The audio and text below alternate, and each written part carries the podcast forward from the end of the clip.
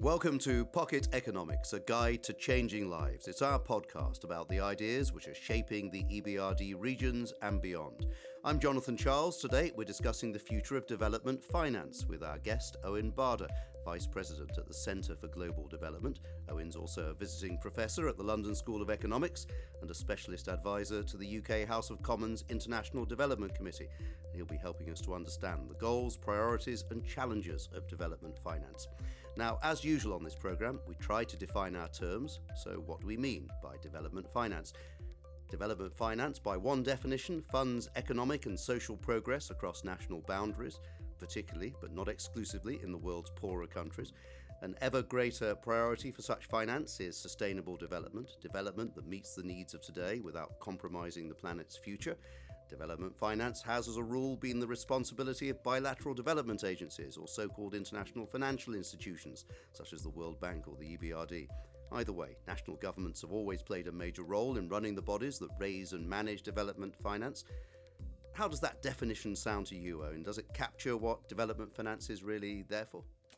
Uh, yes and no, Jonathan. Uh, I, the yes part is that I think is a description of what it is we're trying to achieve with finance uh, it captures it. But I think it emphasizes too much the role of external finance, when in fact most development finance is financed locally. If you think of investment, for example, if you look at developing countries, about 7% of total investment is financed by direct uh, uh, investment from overseas, and maybe about another 4% portfolio. So about 85% uh, of investment in developing countries is financed by local capital markets. If you think about spending on things like health and education, things that governments do, uh, again, it's mainly financed by local taxpayers. There's there's foreign aid in many countries, but it but so I think we have a tendency in those of us who work in development to put ourselves too much at the center of it and, and recognize too little that developing countries themselves, the citizens, the firms, the markets, the institutions,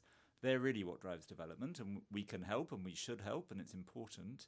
But we're not the heart of development finance. The heart of development finance comes from those countries themselves. And actually, that's an interesting point, isn't it? Because increasingly on a local level, we're seeing more and more uh, local development finance institutions being set up. That's exactly right, to channel domestic savings into uh, worthwhile projects and activities in those countries. And, and you would expect that uh, internal finance to be very important going forward. Now, we're concentrating today on the future of development finance. What are the current goals that finance is supposed to deliver?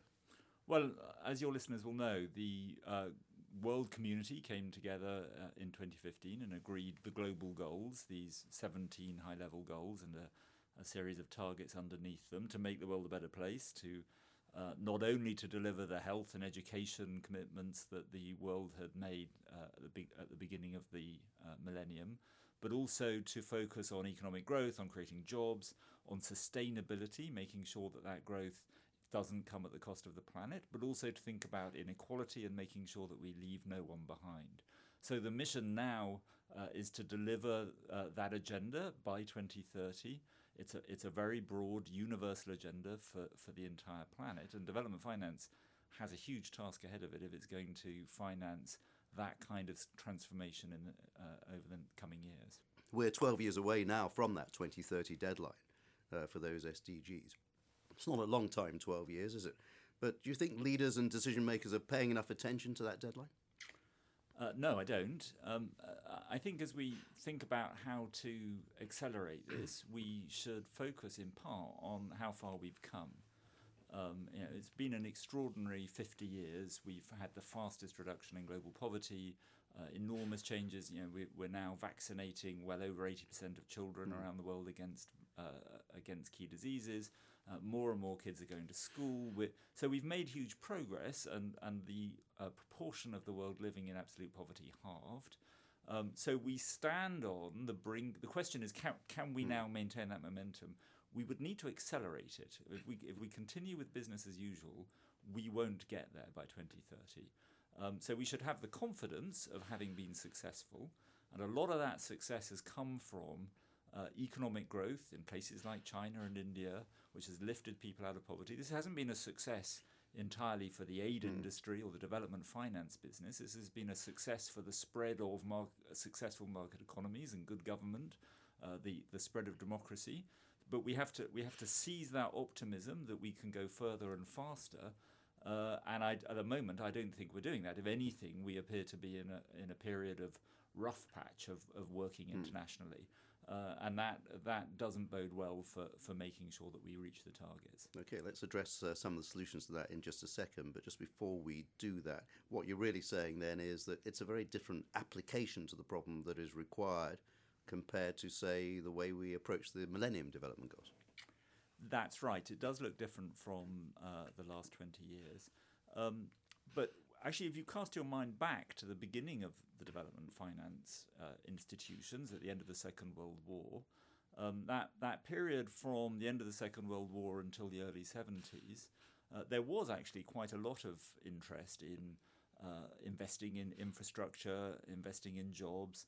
The first World Bank loan, mm. as you remember, was to France mm. uh, for their uh, for the Monnet plan yes, yep. Uh, to get you know, f- and and what you saw was a, a period of optimism and very rapid growth. I mean, the world economy was growing by around 5% a year until the mid 70s. And at that time, development finance was really uh, getting behind those mm. economic objectives as well as the social objectives. Then you had the uh, the oil price shock in the mid 70s, you had rising unemployment, and you had the debt crisis that really hit, especially Africa and mm. Latin America. And there you began to see a divergence. So China and East Asia grew even faster, 7% a year, while Africa growth uh, collapsed 2% a year. And what happened then was development finance sort of shifted to deal with the, conse- the social consequences. Mm. Of the economic stagnation that you were seeing in those. So you're looking at more budget support in those days. So you were getting more budget support, and a lot of that was being spent in social sectors, in health and in education. Mm. There was much less private money coming in because there was no, there were fewer investable opportunities, mm. less growth to get behind fewer successful firms. So what you saw was government money coming in behind social services and development finance uh, through that period, through the period of the MDGs, uh, was really supporting uh, a lot of these human capital investments. What what we need to see now is a, a continuation of that. That job is not yet finished. We certainly need to, to not let those social sectors fall behind, but we also need to be creating the jobs, doing the infrastructure investment and the other kinds of investment that bring economic growth. So it's it's a swing back to some of the ideas before the 70s uh, or f- up until the mid 70s uh, that we saw, but I think on, on a bit of a different basis than we saw then. All right, we'll move on to that solution in a second. Just a reminder you're listening to Pocket Economics, the EBRD podcast on how economic ideas help to change people's lives. I'm Jonathan Charles. Today we're discussing the future of development finance with Owen Barder. And Owen, we recognize, as we've been saying in the past few minutes, development goals can't be achieved without crowding in private capital, the involvement of private capital. There isn't enough public money around to lift the world further, further up uh, on the development scale. So, how's that going to happen? So, I think we uh, often talk as if the way development happens is that we push money in and uh, we crank a handle and out comes uh, better firms and, and uh, fast growing economies and more jobs and higher incomes. I actually think it, in many ways it's the other way round. That, that as you develop the successful market economies, um, what you have is opportunities to invest, and that pulls in the capital. And that can be private capital, it can be development finance institutions, it can be uh, aid money. But it, it isn't that pushing in the money will generate the economic growth and the opportunities. Uh, the money is going to be needed at a very large scale when, as economies develop and as we begin to move on to a path to meet uh, the goals. So the key thing that's got to happen is not uh, to push more and more money into the system, but to figure out what needs to change to develop those investable opportunities. And what, what development finance does is, uh, and, and I think we often forget this, is not the, it's not the money that is most important. What's most important is bringing uh, the skills, the ability to manage risk, the idea of nations working together and sharing those risks, of learning from each other, of different countries at different stages of their development learning from each other, of tackling the transnational problems that don't otherwise get cha- uh, tackled, uh, things like infrastructure across borders, which is very hard to invest in a particular country. Those are the kinds of challenges that development finance can help solve by br- by bringing that expertise and, and those ideas, engaging with stakeholders that private investors find it hard to engage with, working with governments, getting the policy environment right. If you get those things right, you create the investable propositions that development finance, whether it's public or private, can get behind. But what we what we shouldn't do is start with the with the money end of it and think mm. if we push more money in, that will create the good projects because that's not how it works. But on the other hand, very clearly what you're saying is if we don't get the money in, the chances of hitting the 2030 deadline are, are pretty minimal for the SDGs, for example. Uh, I think that is uh, what I'm saying, but I um, uh, I don't want that to be mm. understood as right. is often people often hear that as um, what we need to do. You know, we what we need to do is get money to finance not so good projects. Mm. Mm. That, if if money is only going after yeah. good projects right. and there aren't enough of those, then what we need to do is get the money in behind some not so good projects. No, what we need to do is get a better deal flow of mm. good projects, and the money will come into that. So yes, we need. We, if the money isn't there, we will have a problem.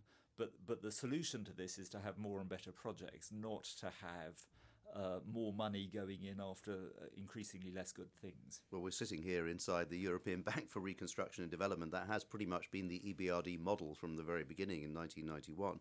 And increasingly, of course, the EBRD model is the leveraging of money uh, for reform. That's right. Marrying together policy reform I, with financing. I hate the, the verb leveraging in that context, but other it's than not a very nice word, is other it? Other than that, I agree with you. I mean, I think of the money as being a platform, as a vehicle for getting the ideas, the expertise, the stakeholders together to make project in different projects into good projects, and and that actually is what what capital does mm. internationally and nationally, right?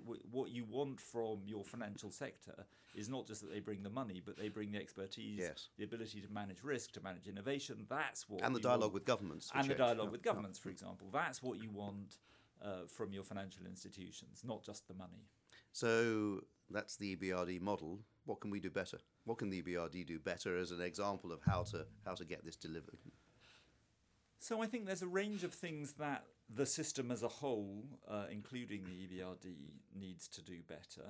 Um, the EBRD, of course, focuses primarily on the private sector, not yes. only, um, but um, one of the questions is how we can do a better job of delivering um, public goods, um, mm. whether they're national mm-hmm. public goods or regional or global public goods, and and some in parts of the uh, international financial system, uh, we've really failed to invest in those. And there are mm. huge opportunities for everyone if we're going to meet the global goals.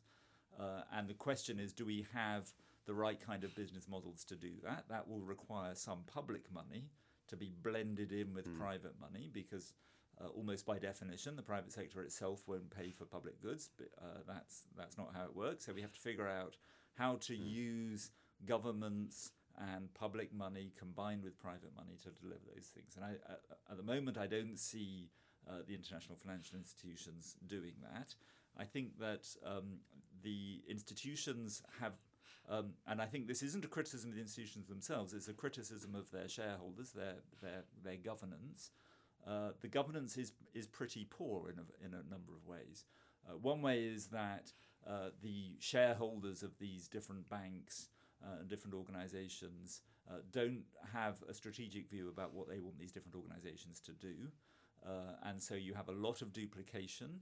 Uh, and a lot of gaps. So better coordination is needed on a country level, probably. Better, better coordination is needed at the country level, and I think there's also a perverse incentive for all the different organisations that can to get into every project, mm. and they all claim, "Oh, we've leveraged money from all these different actors." When all that's happened is lots of different organisations have piled into mm. the same project. I think actually it'd be better if you had fewer organizations in some of these projects, taking a lead in them, mm. putting the money in, and, and if each bank was involved uh, with a larger stake in a smaller number of projects, uh, what you might get is less overlapping, less duplication, less administration, but also less um, annoyances for the people managing the projects with all the different procurement rules and safeguarding rules and so on that, that the different organizations bring. So there's a there's a lot of I mean, the incentive on a lot of the organizations is to get the money out the door.